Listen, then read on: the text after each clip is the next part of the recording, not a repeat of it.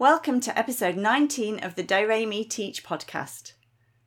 Today I'm going to teach you a song that's really useful for experiencing soft singing, piano, since it's a lullaby. Good night, sleep tight, friends will come tomorrow night. Hello there, and welcome to the Do Re Mi Teach podcast. If you're interested in teaching musical skills and literacy through singing, then this is the place for you. My name is Helen Russell from Do Re Mi Connect, and I'm going to help you achieve your goals using the Kodály approach. This song is really useful for experiencing soft singing, piano singing, since it's a lullaby.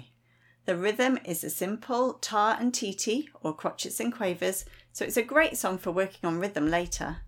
The tone set is mi so with a range of a minor third, so ideal for little voices and for reluctant teachers. And its so mi motif is the easiest for beginner singers to pitch accurately because it's used naturally in playgrounds all over the world. Na na na na. It's ideal for teaching the piano as we can play on any two black keys a skip apart, and it's easy to transfer to tuned percussion, just find a minor third like D with F, E with G, A with C, or B with D. Later iterations of the game involve rocking the baby to experience the beat kinesthetically. Good night, sleep tight, friends will come tomorrow night. For the game, all the students lie on the floor for a pretend sleep while the teacher softly sings the song. After each repetition, say, It's morning, wake up!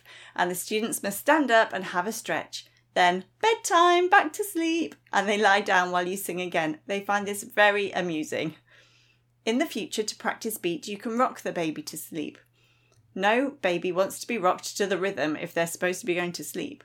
So rock to the beat. And later, while rocking, you could clap the rhythm. For some students, this is an easier micro step towards performing beat and rhythm simultaneously. When you sing, make sure you sing softly, piano, so you don't wake the baby. Remember that soft singing is not the same as whispering. Good night, sleep tight, friends will come tomorrow night.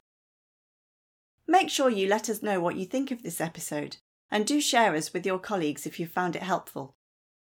For more free resources and webinars on teaching music through singing, make sure you visit doremiconnect.co.uk and sign up to our daily emails. I hope you have a lovely week filled with music and singing.